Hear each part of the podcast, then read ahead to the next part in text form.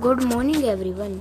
My name is Sathak Mansar. I study in class 9 Today, I will tell you about my pre-reading activity of Kingdom of of chapter Kingdom of Fools. Uh, and uh, in this, I have to tell my favorite Hollywood movie. My favorite Hollywood movie is San Andreas. It is an action thriller film. Uh, it was released on 2015.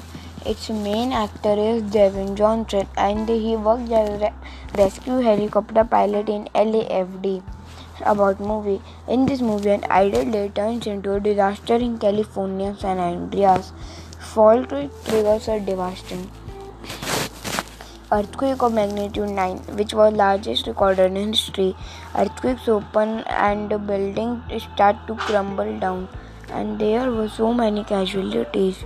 And that as an as an LFD search and rescue helicopter pilot uh, saved his wife and, and daughter which were in the damaged area. And he also after so many hours he saved his family and the people also. This was all about movie. Thank you